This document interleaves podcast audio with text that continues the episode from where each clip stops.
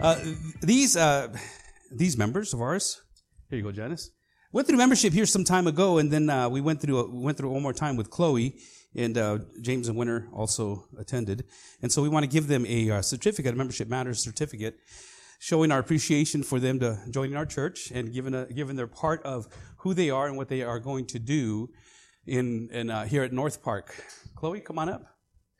Membership class is held uh, as as we announce it. We thank you, Chloe.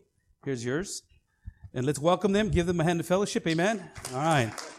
Now let's pray for them. Father, thank you once again for giving us these members that uh, come and want to be a part of North Park Church and just the ministry that they've already been involved in and how they just uh, bring all things together. So I thank you for their love for you, for this church. I thank you for their devotion to you and to serving here at North Park Church.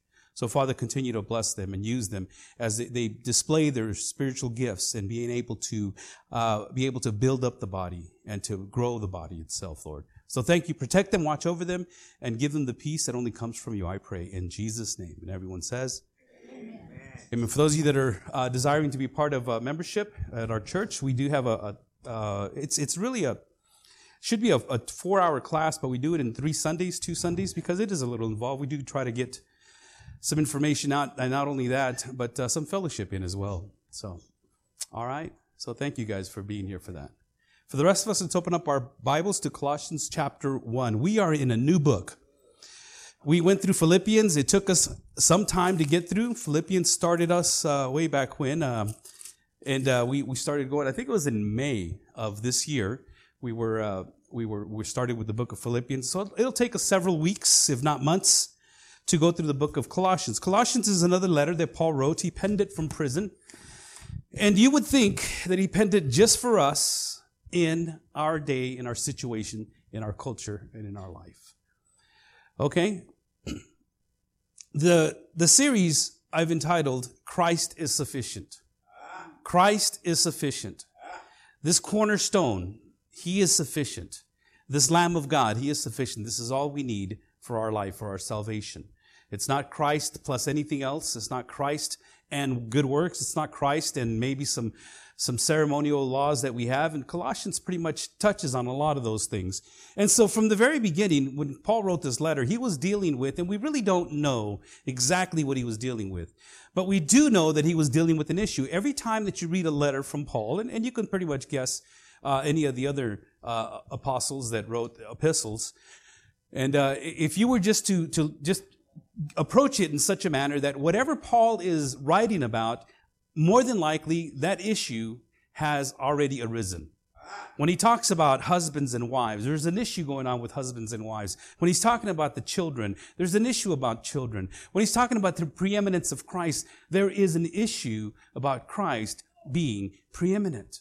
And I'm going to explain to you as we go along a lot of these words that we're going to be using because they are important. They're, they're biblical words. And, and some of the, some of the thoughts, the thinkers of, of Christendom and theologians, as we look at these uh, aspects of who Christ is and God is, they'll use these words. And so it's important for you to know also, you don't necessarily have to throw them around, but just understand that when we talk about Christ is sufficient or the sufficiency of Christ is the way it's termed. But the sufficiency of Christ, that Christ is sufficient, basically what we're saying is that you don't need anything else for salvation. It's just Jesus Christ. It's Him alone. It's in Christ alone. It's in faith alone, in Christ alone, through grace alone. And that's exactly how we understand it, and that's how we look at it. Now, it's not coming to church and Jesus Christ. It's not being baptized in Jesus Christ. It's not anything else, but Christ alone is what we need. And Paul was dealing with this issue in Colossus. He was dealing with these heretics that were bringing in this philosophy, this thinking, this religious idea, this religious thought. And uh, most people believe that this, this thought that he was bringing in was a thought that was a very carnal, very, uh, it, it was mystical, and it was very spiritual. In today's culture, if you talk to most people, most people are very spiritual. You know, they believe in something other. The only thing is that Jesus Christ is one of the many others that they believe in. Uh, I've talked to some people here just in the past, you know, that are talking about, you know, reincarnation, karma, that are talking about, wasn't that in the Bible? No, it's not in the Bible. You know, they're talking about living again. You know, as I talked, you have to be born again, a new creation. The old is gone, the new has come. Oh, yeah, that's like reincarnation. No, it's not reincarnation. Uh, people are talking about, you know, just various things that they include And so there are a lot of people in our culture that are very spiritual. And you'll hear people speak in a very spiritual, syrupy kind of way. And it is very, uh, it's very keen. It's very uh, almost appealing to the masses because, well, we want to include everybody, right? Yeah. And see, and this is what was, this is what Paul was dealing with almost 2,000 years ago. And it's a timeless message. Ours is an age and a, of a science. As a matter of fact, it is believed that 95% of all the scientists who ever lived are alive right now, today. I mean, science just keeps growing. One person learns something, they somebody else learns something else, and it, and it expounds and it grows exponentially. You have various fields of technology, of microbiology, of astrophysics. You have millions of pages of scientific and technological literature and published yearly. There's there's all kinds of information out there from the stars to the depths of the ocean, and it just seems like everybody is an expert, and everyone uh, find a, they find a specialty in their field, and the flood of discoveries come in. And so ours is a an age of learning, of knowing. And the more that we know, we tend to think that, well, you know, we're getting a little bit more elevated. And so therefore our, our elevated status should bring us to a point of understanding more of the, not only the universe, but of the creation of the universe, not necessarily the creator of the universe. And science tends to lead and ask questions about God. And, and so we question God. Is there really a God? Or did we really just happen to be uh, in this place? Did we evolve out of nothing? Colossians answers that question. He, points on it.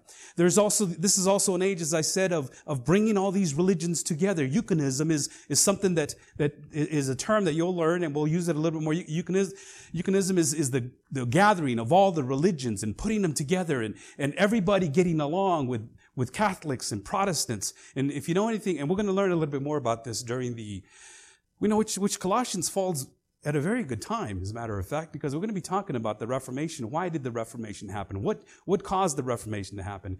The Reformation, Martin Luther came to the church and nailed his theses on the church door on October 31st, not because it was Halloween, but he did so because the very next day was going to be All Saints Day. And he knew that people were going to be at the church. And so therefore, he, he had to lay it out. He says, look, we're doing church wrong. We can't be charging people indulgences. In other words, monies so that we can pray for their people to get out of purgatory. And he says, where do we get the idea of purgatory anyways? It's not even in the Bible. And so Luther is trying to help the church to see. And we'll, we'll find out a little bit later that, that he struggled with this issue. I, you know, I can't go against the church. They've been teaching this for so long, but, but I don't see it in the Bible. This is where we get our term sola scriptura, scripture alone. And so as we, as we go through this, Paul is laying down some basic scriptural, uh, words from Jesus Christ, the, the divine inspiration of the Holy Spirit, and he's showing us that Christ is sufficient. And we can't be bringing other religions or thoughts. You know, if you look up, if you look up on Google, if you, you Google it, how many religions are out there, you'll get anywhere from 4,500 to 10,000 different types of religions. But you see, the Bible teaches us this. There are only two. There are only two religions. It's either God or it's Satan. He says that the road is wide and broad to destruction, but the gate is narrow unto eternal life. There's goats and there's sheep. There's good fruit, there's bad fruit. There's wolves and there's sheep. There's tares and there's wheat. There's good fish and bad fish. And every time Jesus taught, he taught about the kingdom of heaven and the kingdom of this world. And everything in this world has its own thought and its own process. And when you leave it alone, You'll come up with all kinds of mystical, scientific theories and thoughts. And you end up with the Church of Scientology. You end up with just all this, all this idea, this understanding, this wisdom. Every time that you see a documentary on TV, if you ever uh, are listening to one of these commentators, uh, you know, and, and, one of the things they, they always start off with, what if? Yeah. What if? And then boom, they take off from there. You know, anybody starts with what if, then whatever you hear from that point forward is their speculation, their understanding, what they think. And, and you can add anything to that. You see, and, and so, so what if? What if this, what, what does the Bible say? What does the Bible teach?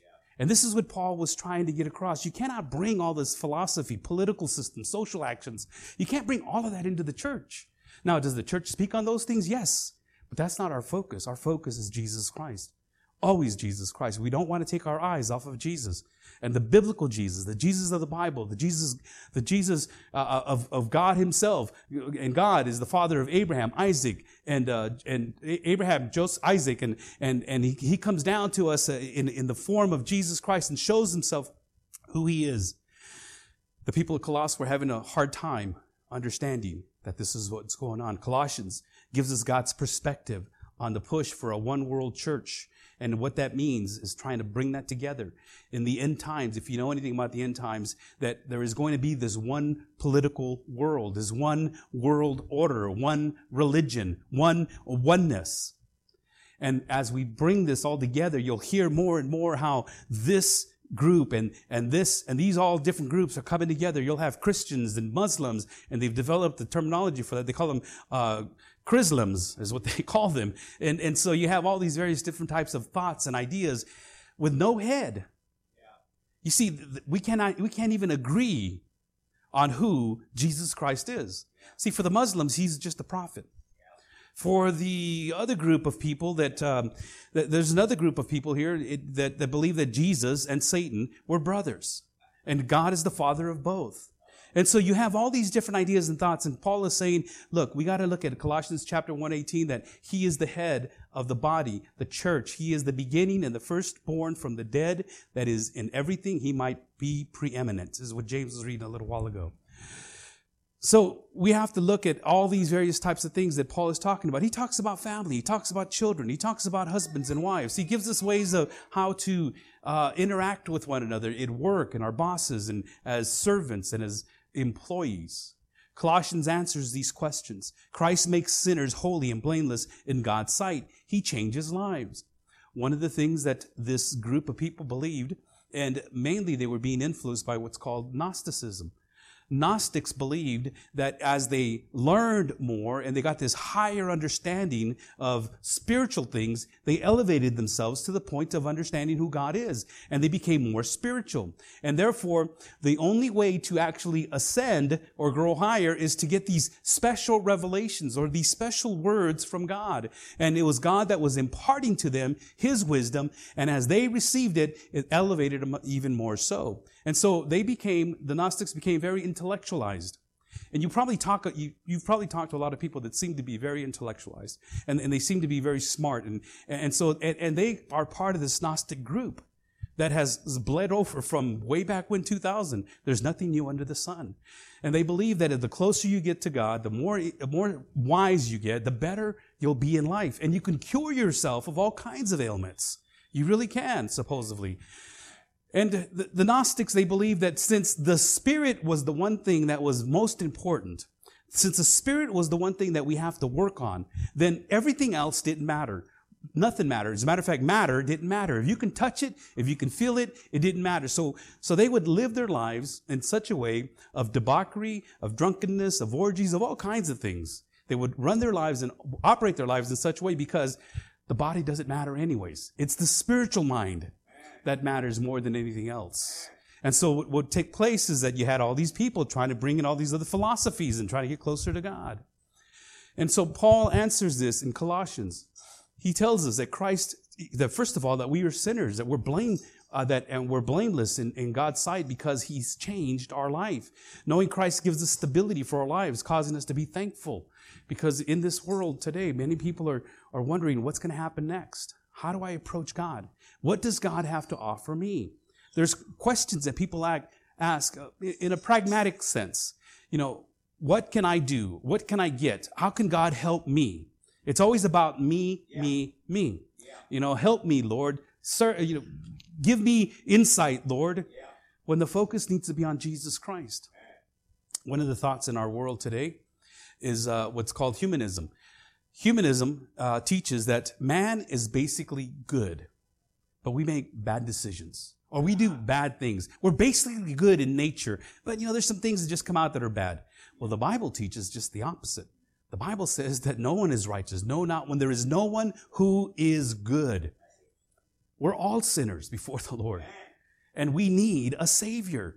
We need a Savior to, to bring us out of this ugliness And, and, so we need to get, we need to be thankful to Christ for what he's did for us and how he's given us stability in life. Christ fulfills all our needs.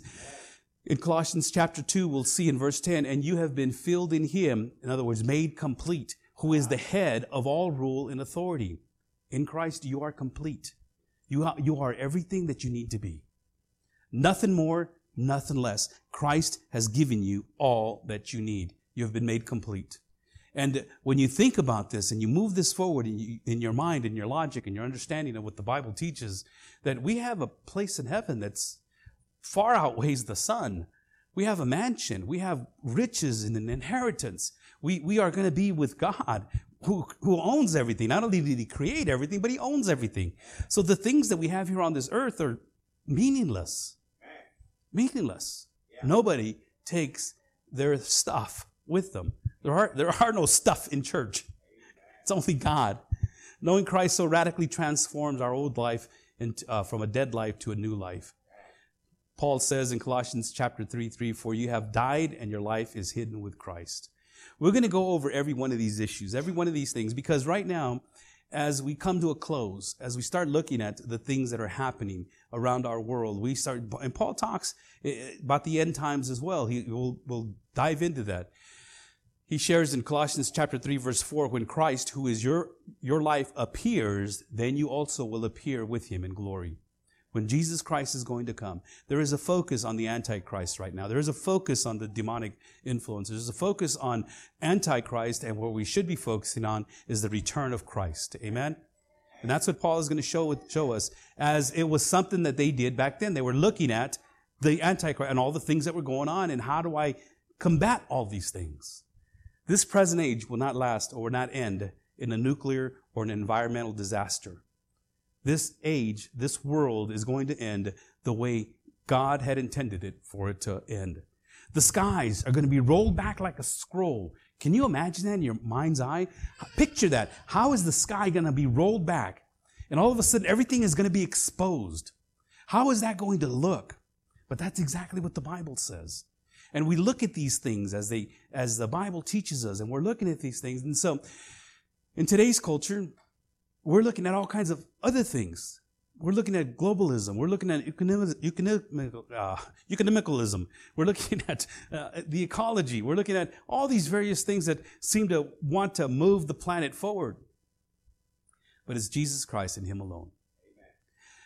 When the end comes, I've shared this with you before. Before the end comes, people come up to me and they ask me, especially after this war that just started uh, in in not Russia. Russia invaded. Um, well, you know the, the, place I'm talking about. When that happened, people come to me and say, "So does this mean that these are the wars and rumors of wars that the Bible talks about?"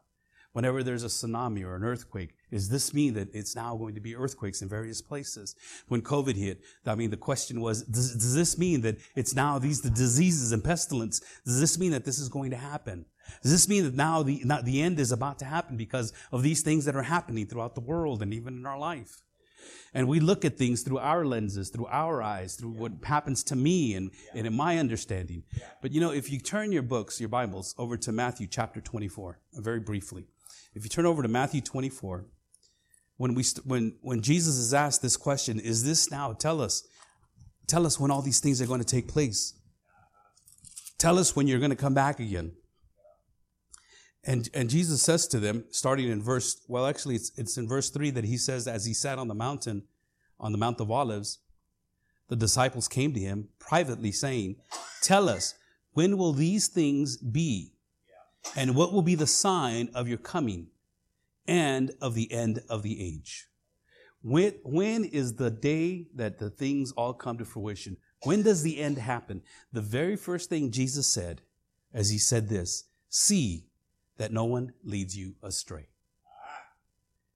See that you're not being led astray by every thought, philosophy, idea, this, this, this uh, gathering of churches and, and religions. See that nobody leads you astray into something different than what the Word of God says.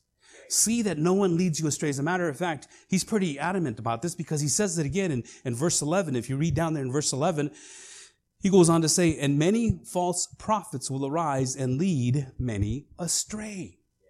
And at the end time, what starts to happen before all the earthquakes and all the, and during the earthquakes and all the famines and all these things, there are going to be people that are going to supposedly do some sort of miraculous signs. And Jesus says, make sure that these false prophets, these false apostles, apostles that are rising up and are talking because they feel or they think or they believe. But what does the Word of God say? What does the Word of God say?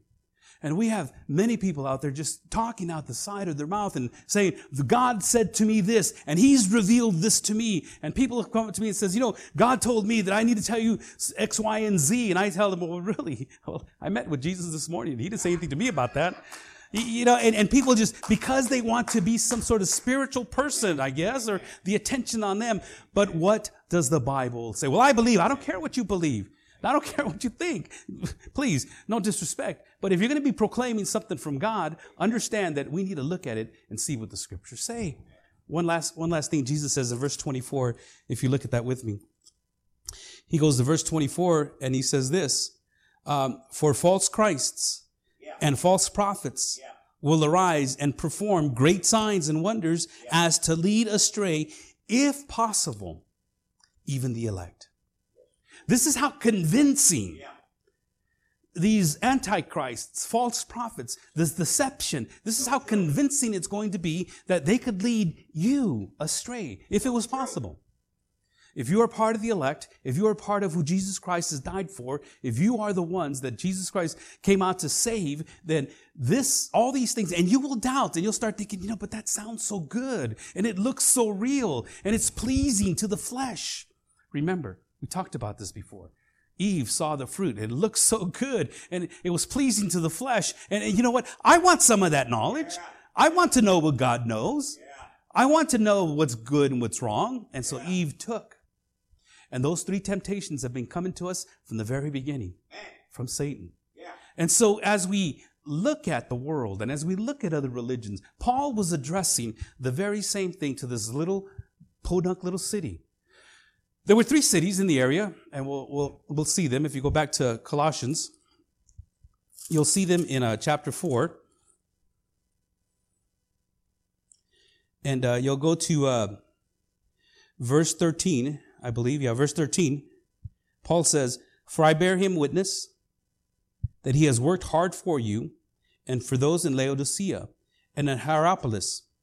And in those two cities, actually, it was three Laodicea, Hierapolis, and Colossus, there were three cities that were kind of triangled around in this, this region. It was a very rich region. As a matter of fact, by the time of Jesus Christ, Colossus had already depleted all its gold and minerals and silver, and so it became a very small city. Laodicea, other, uh, otherwise, you, you probably remember Laodicea from Revelation chapter 3. It was one of the churches that, um, that, that Jesus Christ had addressed. It's the seventh church that he addressed in, in, Revelation chapter 3. And he said in verse 14, And to the angel of the church in Laodicea, write the words of the Amen, the faithful, true witness, the beginning of God's creation. I know your works. You are neither cold nor hot. Would that you were either cold or hot, so you, because you are lukewarm and neither hot nor cold, I will spit you out of my mouth. For you say, I am rich I have prospered. I need nothing, realizing that you are wretched, pitiable, poor, blind, and naked. See, Laodicea was a very rich community, and the church had gotten to the point where we don't need anything. See, our people are giving. They're making all kinds of money, and our church is growing, and our church, you know, we don't need anything else. And Jesus says, you know what? You guys are pitiful. You're poor. You're blind. And one of the things that Laodicea would do, as far as commerce was concerned, is they came up with this ointment that you can put on your eyes, and it would help blind people, or help soothe your eyes, or it, it would help with pink eye or other eye infections. And it was a very good ointment. It was very popular and therefore it was very expensive. People would go there. And, you know, all these things that, that, that Paul is addressing, all these, these cities, and, and, and, but these three cities, out of those three, he picks the smallest one to write this letter.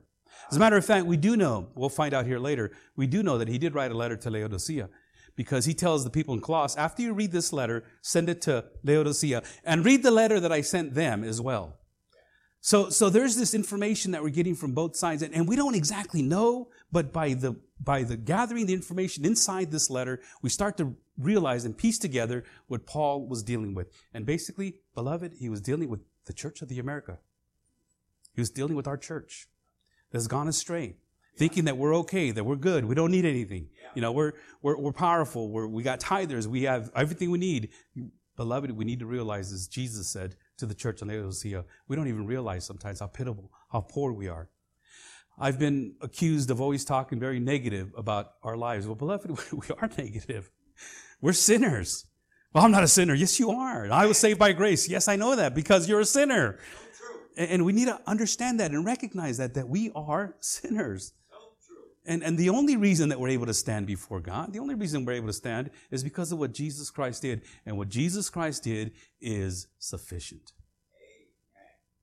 Now, that's just a brief introduction of the book of Colossus. And I just want to share with you just a little bit more what Paul talks about as we go into our, our study this morning.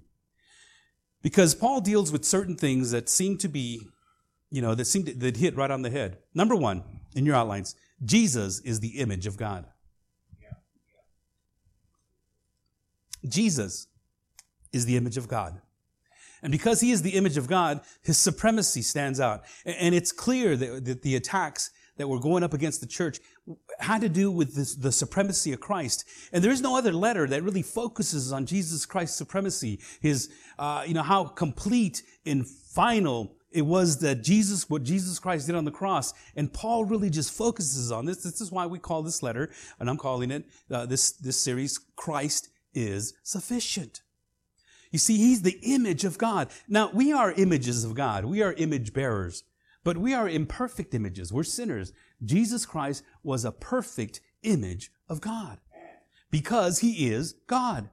The word image, icon, icon is the word that we use for as, as, as we do for some of the icons that we have, iconic.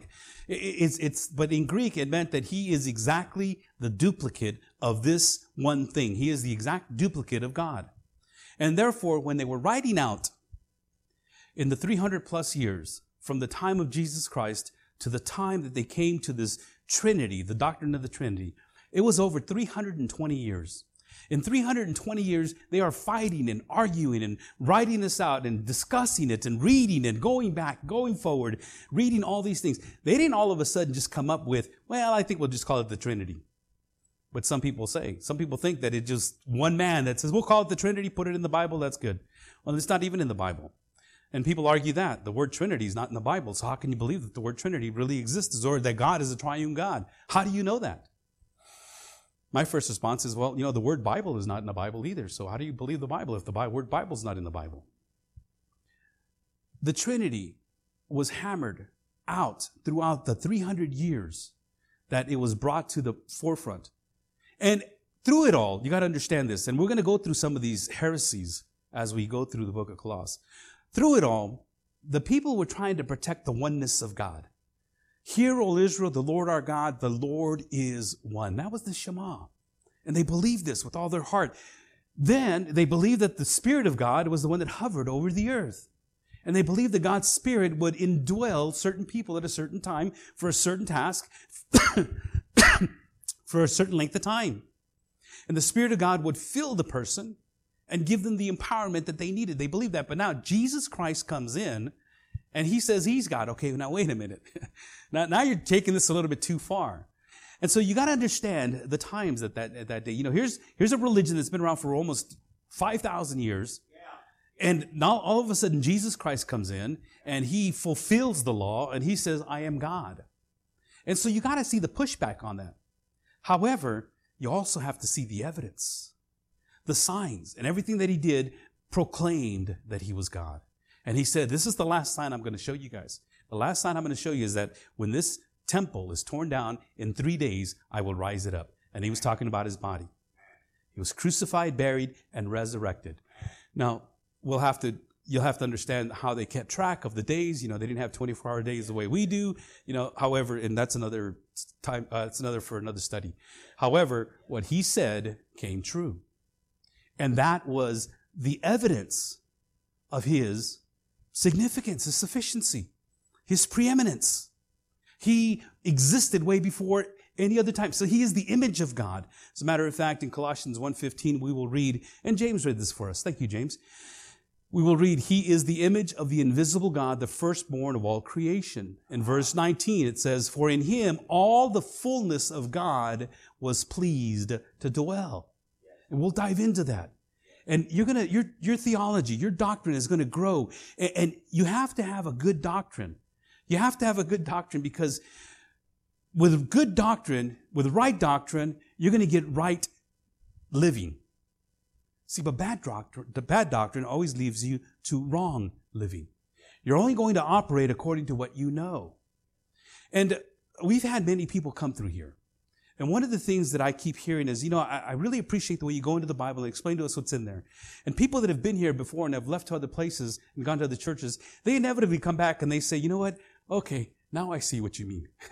now, okay, now, it's as clear as black day night. You know, now I see what you've been talking about. Because anything goes sometimes in certain places. Now, there are a lot of Bible teaching churches in the area. Please don't get me wrong. You know, and, and just because it's huge and big and flashy and showy does not mean it is not of God. But the purpose of God's word and the preeminency of Christ and the sufficiency of Christ to show us that this is all we need. Now, you know, and I thank God for that because you know what? We're not a big flashy church. we don't have smoke screens and, you know, lights and stuff. I guess we can get those, you know, but, and we'll go over that worship here in just a little bit. But, but in, uh, Tell the truth. Well, you know, I, all I can tell you is what the Bible says. Amen. And that's the truth, I pray. Because the truth never changes. That's it. The truth changes me. That's it. Number two, Jesus is the creator of all things. He's the creator of all things. As we sang that song, the King of Glory, the creator of all things. This is the King of Glory. And we, we have been taught, and we, rightly so, that God created the heavens and the earth. We're going to see that what God did is is in, in verse 16 of Colossians chapter 1. God says, For by him, talking about Jesus Christ, all things were created. And because all things are created by Jesus Christ, all things in heaven and on earth, visible and invisible, whether thrones or dominions or rulers or authorities, all things were created through him. And guess what? They were created for him. Everything was created not only through him, but for him. You were created through him and you were also created for him. And you were created for him. You see, not only did Jesus Christ die on the cross for you, but he also created you. You're twice his. He made you and then he died for you. He redeemed you. He purchased you through his blood. And he deserves our highest praise and our highest worship. Colossians 1:17 says, "And he is before all things, and in him all things hold together."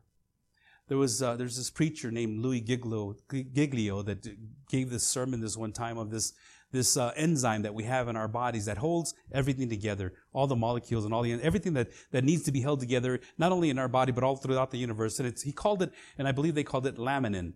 And laminin is, uh, you know, when you put it under a microscope and you look at it, it's interesting that it looks like a cross. It looks like a cross. And it's just so amazing on how he brings this out. He says, you know, there it is. Jesus Christ holds everything together. He has to. Because they were created by him. They were created for him. And he holds everything together until the day of his return.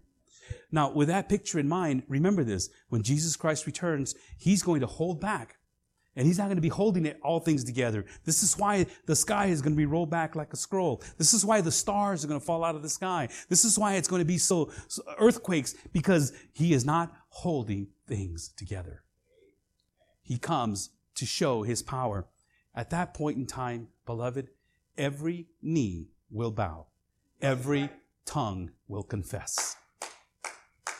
Number three, Jesus was fully man in Colossians 1:22 he says and he he he has now reconciled in his body of flesh by his death in order to present you holy and blameless and above reproach before him. The Gnostics, since they believe that intellect, wisdom, knowledge, and Gnostics comes, and that's where we get our word knowledge, uh, gnosis, and because you, you have this gnosis or this knowledge in your mind and the body is evil and it's wicked and it doesn't matter what you do with it, it doesn't matter because that's what it is. All we want is our spirit and our flesh. They strongly argued that Jesus Christ couldn't have been human. If Jesus Christ truly was from God and is God, he could not be human. And as a matter of fact, it has all these other ramifications, Gnosticism does. If God create, if God is, is holy and pure, then he could not have created this planet which is wicked and broken and sinful. So therefore, how did that happen? And they had this idea and this thought on how things were, were being created or sent by God and, and, and one after another after another till finally one of those things that he sent, which was Jesus Christ, and, uh, and, and he was too pure and holy. So something else had to happen before anything could be created. And so they had this idea and they would just think these things through and philosophize and argue with one another. And they'd come out of thinking, oh yeah, we're about it, man. We're, we're almost there. we're almost there. Let's keep thinking. And because everything didn't matter, Jesus Christ could not have come in the flesh, according to them. And you'll hear a lot of this. You'll hear some of this stuff from some of the teachings, these, these sects that are out there that say, no, Jesus was just a good man. You know, he was a good teacher. He was a very good teacher. You know, but he was just a man, just a regular man. He wasn't God. Or, you know, he was maybe God, but he adopted Jesus Christ. Or he, you know, God came in a form of, of, of you know, son and then became God. And there are all these heresies that we're going to go over. We'll just touch on them, and I'm not going to get too into them, but you need to know because those heresies that started way back then, you'll see them unfold before your eyes in some of these churches and religions that you probably already heard of. Oh, and we'll identify them as we go along. See, the Bible tells us in John chapter 1, verse 1 In the beginning was the Word, and the Word was with God, and the Word was God. And the Word became flesh. You see, this is John talking to the Jews, the Hebrews, and telling them, look, in the beginning, and they, the, the moment he wrote that, the first few words in John chapter 1, in the first verse, first chapter, in the beginning, it catapults them to Genesis in the beginning. So they are able to recognize, okay, yeah, this is a letter written to us. In the beginning was the Word. We know that God spoke the Word into existence. And the Word was with God. We understand that the Word was with God as used the Holy Spirit. And the Word was God. We understand that, John, that, that God's Word is the one thing that holds everything together. Oh, wait a minute. And the Word became flesh? Okay, now, now we have to talk. The Word became and dwelt among us, and you're saying it's that guy that we crucified? That's who it is? I don't know about that, John. And so John is making the point of showing Jesus Christ as God. He calls all the miracles of Jesus, John does in the Gospel of John, he calls them signs. These are the signs. The first sign that Jesus did was at the, at the wedding in Cana where he turned water into wine. And I don't know about you, but I know a little bit about wine. I've got family that has wineries and stuff, and uh, you know that was, I mean, that's what they do, and they've showed me the process. The process takes years to get good, fine wine. And what Jesus did is he got a, a, a, glass of water, a pitcher of water, and pulled it out of a jug, and he poured it. And in that time that he poured it, that wine turned into such good wine that the bridegroom says, "Hey, whoa, what are you doing here? This is this is amazing." See, most people pull out the good wine ahead of time, and after everybody gets drunk, then they pull out the cheap wine. But you saved the best for last. That sign that Jesus Christ did was to show. You see, if he can create water into wine in a matter of seconds, just in a matter of pouring it, what do you think Jesus can do in a whole day? Ah. Give him 24 hours. See what he can do. And that was his first sign. And John was pointing to Jesus Christ. He was fully man. Paul is talking about the fullness of, of Jesus Christ, not only being all God, but he's all man. And yes, it is something that it kind of brings us to a, how, how, do you, how do you make that? Was he a God man? Was he half this and half? No, he was fully God and he was fully man. But how do you put that together? We just accept it by faith. Not because I just thought about it. But again, 300 years of searching the scriptures and praying, this is, this is, this is all we can come up with. It has to be. That's how the Trinity works. I remember one day some sister came forward. I was talking about the Trinity, and we shared. You know, I wasn't really talking as much about the Trinity. It wasn't about the Trinity, but I shared this this insight. And after the service was done, she came up to me and she says, "You know what? All these years I've struggled to understand the Trinity. I think I finally got it." I go, "Really?" Because if you really got it, then, you know, because I, I still don't get it. I still can't grasp it all, how it all works. But if you got it, praise God. No, I mean, I understand how it works. I'm not understanding how it actually works out, but I understand what happened. You know, I never understood that it was fully God, fully uh, man, and, and, and the Spirit. And he became flesh. Number, number four, back your outlines. Jesus, oh, I'm sorry. Jesus is above all demonic rule. Some people are afraid of the dark. Some people are afraid of the things that go bump in the night. We have a fear of demonics, of demons. There are some places that you'll go to in the church, and before they even start praying or before they even start doing anything else, they play the music up really loud, and the the very first word that comes out of the, the speaker at any con- these congregations is the word Satan, as loud as they can. Satan, get out of here! Satan! And, and they're like, why are they praying to Satan? why are they focusing on Satan?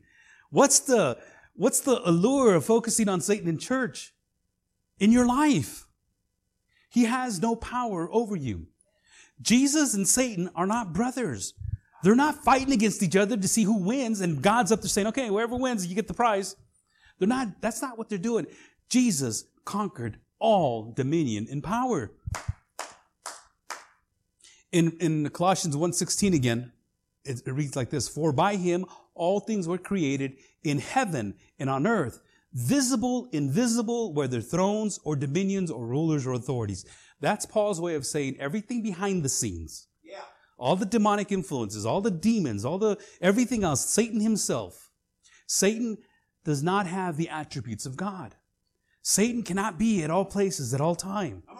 Satan cannot understand or know your mind. He cannot get into your mind. Satan cannot do whatever he wants. He's limited according to what God has said that he can do. And yet people are so afraid of the devil and Satan and Hollywood's picture and they're afraid of all these things that seem to be going on in the world because of this demon force that's out there. We're going to talk about how Jesus supersedes, is above all, because he created them. As a matter of fact, in verse 15 of chapter 2 in Colossians, we'll read that he disarmed the rulers and authorities and put them to open shame by triumphing over them uh, over them in him. He put them to shame on the cross. Yeah. You think you got me? Yeah, right. And that's one thing that I want you to make sure that you make sure that you receive from these teachings that you receive that Satan has no power over you. The only power Satan has over you is the power that you give him. He cannot make you do anything. He cannot get into your mind. He cannot force you to do anything. You yourself are the one that falls prey. So now, you may not get possessed in a sense, but, you know, what are the works of the flesh? Anger, jealousy, fits of rage, you know, those types of things. If you fly off the handle, oh, you know what, that's just me. You know, no, that was Satan enticing you to do that. Those demonic forces. You know, and, and you can get rid of your anger. You can get rid of all these things that are bothering you, of are, are hurting you. Number five, Jesus fulfilled the law.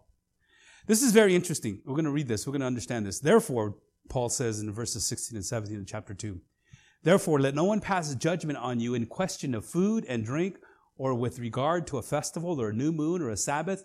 These are a shadow of things to come, but the substance belongs to Christ. In the church, there were these people that saying, well, you have to be circumcised. You have to be following Moses' traditions. You'll have to be doing the festivals and, and all the Sabbaths. You can't, you can't work on the Sabbath. Uh, church it has to be done on the Sabbath, not on Sunday. And, and there was these regulations and rules and this asceticism of strict rules that they had to follow. And in some, and in some churches you'll have that. You know, you can't wear that clothes. Women can't wear that, that dress or uh, the, the, a certain type of clothing or the way you do your hair or how you come to church or those types of things seem to overshadow what Jesus Christ has done. Now, understand that we hold a high view of God here, and because we hold a high view of God, we want to present to Him our best and what we can. That doesn't mean that you don't ha- you have to wear a suit and tie, which I kind of show that myself. I don't wear a tie, um, but but I can never find a tie big enough. Or yeah, my shirts are just I don't know what it is. If I got a shirt big enough to close this, you know, it'd be like way out here like this. You know, I have to get them custom made. Uh, well, I want to be Christ-like more than cool, but thank you, brother.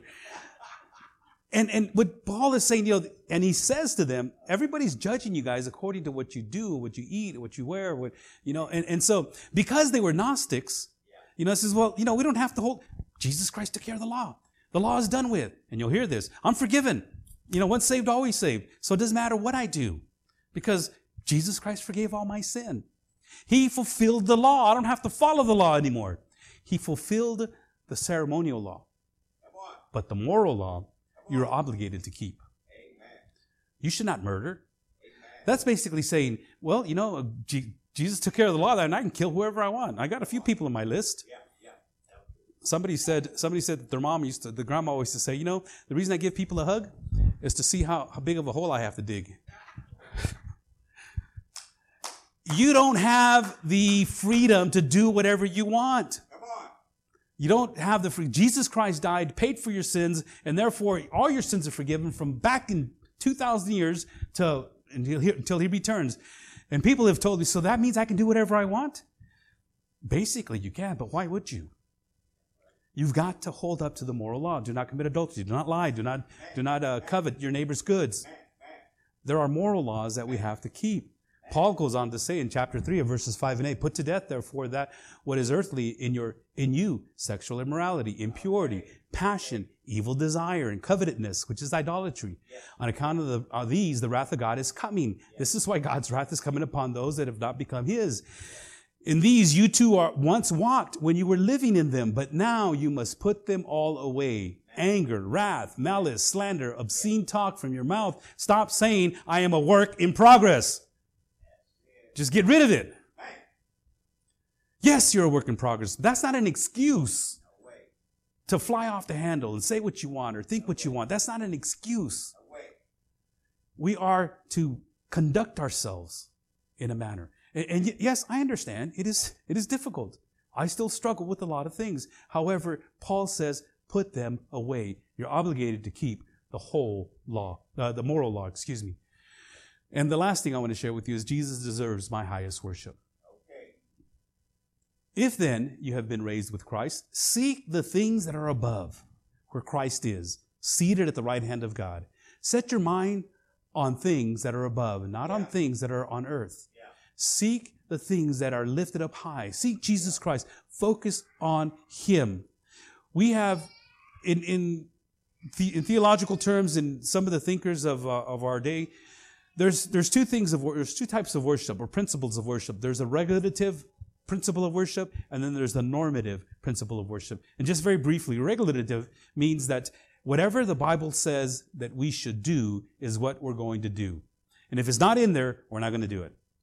You know, I, I, I kind of hope that we would be more, we are kind of regulative, in other words, but we do things, things that the Bible doesn't specifically state. Because in a normative principle of worship. Uh, normative says if the Bible doesn't say sh- if the Bible says you shouldn't do it, then we're not going to do it. But if it doesn't say anything about it, we're going to do it. Like for instance, TV. You know, the Bible is not doesn't have anything in, in there about TVs or you know loud music or microphones or all these other things. And so there's a there's a balance if you go one way or the other. But for the most part, if you wanted to understand how our, the principle of our worship is, we're more regulative. You know, we're not concerned so much about how you feel about the music. We're more concerned about what the music is teaching you, uh, what we agree on together. And so we pick songs that are doctrinally sound. I'm not going to sing songs. It doesn't matter how good they sound, just because they sound good. And there's a lot of songs out there that I really like, but they're not part of my worship experience. You know? And so whatever the Bible teaches is what we're going to share with you through music and through worship. And so we're not a normative type of church where everything goes. As long as, the, if the Bible says you can't do that. Like for instance, there's places that, that'll, that'll jump and hop and flags and all kinds of things. And, you know, I don't know. I mean, it's, it's just, I, it just goes, it gets carried away. And then there's other churches that say, you know what, you can't do that, can't do that. And I don't want to stand up here saying you can't, you can't, you can't. Because some people, you know, they don't have a Bible and they use their phones. And, and if we take it that far, then we shouldn't even have Bibles here. Because, like I said, Bibles aren't even in the Bible. You know, they just showed up and they listened and uh, they didn't even take notes. And Paul would preach and preach and preach. Like that one kid named Eutychus. He fell asleep on the third floor. He fell down and died. So don't fall down and go to sleep, okay? And he died, but Paul prayed over him and brought him back to life. And guess what happened? Paul kept preaching. and people kept listening. Okay, I'll listen. Jesus deserves my highest worship. Therefore, the Hebrews say, Let us be grateful for receiving a kingdom that cannot be shaken. And thus, let us offer to God acceptable worship with reverence and awe. And I think there's the key. We ought to have reverence when we worship God. We can't be flippant about our worship to God. We have a high view of God. We're not going to call him daddy, pops, the man upstairs. We're not, calling, we're not going to call him the guy in the sky, the big guy in the sky. He is God and deserves to be recognized as God and creator of all things. And because he is God, Jesus Christ is his son who also is God. And because we recognize God in, in the highest form, we recognize Jesus Christ in the highest form. And we recognize that the Holy Spirit is, has been empowered. He's given us the, the ability to see His Word and gives us direction through His Word. It doesn't send us off into different tangents, into doing whatever it is that we feel like we should do. He always sends us to Jesus Christ. The Holy Spirit should always point you to the cross. Always. Because it's not the Holy Spirit that we worship. The Holy Spirit, people, and we'll talk about this again some more. The, the, you know, there's people that have made a denomination out of the worship of the Holy Spirit and takes away everything from the cross. There's lip service given to Jesus, but it's what can the Holy Spirit do for me? Give me. I want to be filled. I want to be, and, and you just go on and on and on, negating the cross. But the Holy Spirit, Jesus said, He will bring glory to me, is what Jesus said about the Holy Spirit. Not to Himself, but to Jesus Christ. Jesus deserved my, my highest worship. He deserves it because He's the one that died on the cross. As we go through the book of Colossians, we're going to look at every one of these aspects. It's a very short book, but it's packed with all kinds of biblical discernment and doctrine that we need for our life today. And I pray that you can stick it out with us from this point forward and come to see what Paul has given us. Let me ask you to stand.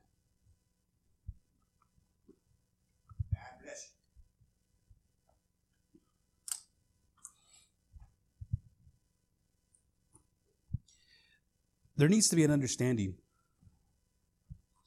first and foremost. Many of you, and, and, and I pray that all of you, have already committed your life to Christ in a sense where you know that He is the supreme um, being in your life and that you've given your life to him and you want to grow and desire to know more about who he is. And so therefore, with that desire that you have that God has given you to know him, he's going to expound the scriptures to you. And he will illumine, he won't reveal anything to you because revelation's already been taken care of right here. This is revelation. Revelation has already been taken care of. So there is no new revelation. God is not going to reveal anything to you. It's already here. What he's going to do, he's going to illuminate to you. He's going to make it, he's going to make you see it. You'll see the light in a sense. But you cannot do that until the Spirit of God rests and resides inside of you. And the only way that that happens is when you repent. You repent of your sin, repent of this ugliness that we call life, and recognize that Jesus Christ died on the cross for you and that you need saving. Not just coming to church, not just reading the word, not just giving, it is Jesus Christ that we commit our life to because he died for us. The moment that you understand that, repentance comes into your life. And repentance requires for you to change. You cannot stay the same. It requires for you to change. And I pray that this morning, before anything else, that you repent and give Christ full access to your heart as he changes your heart from the inside out. Father in heaven, Thank you again for what you do in our life and how you've given us this beautiful letter that Paul penned to the people that he loved in Colossus. The struggles that he was going through, the word that he heard, and, and how he was concerned about this heresy that was creeping into the church. And I thank you, Father, that it's been preserved for this point in this time for us as well. And I pray that you can help us as we focus more and more on his word and more and more on you. Thank you, Lord Jesus, for dying on the cross for us and giving us eternal life only through you. Father, I just pray that you dismiss us now and lead us in all things as we go to the Lord's table and share with one another, I pray. In Jesus' name, amen.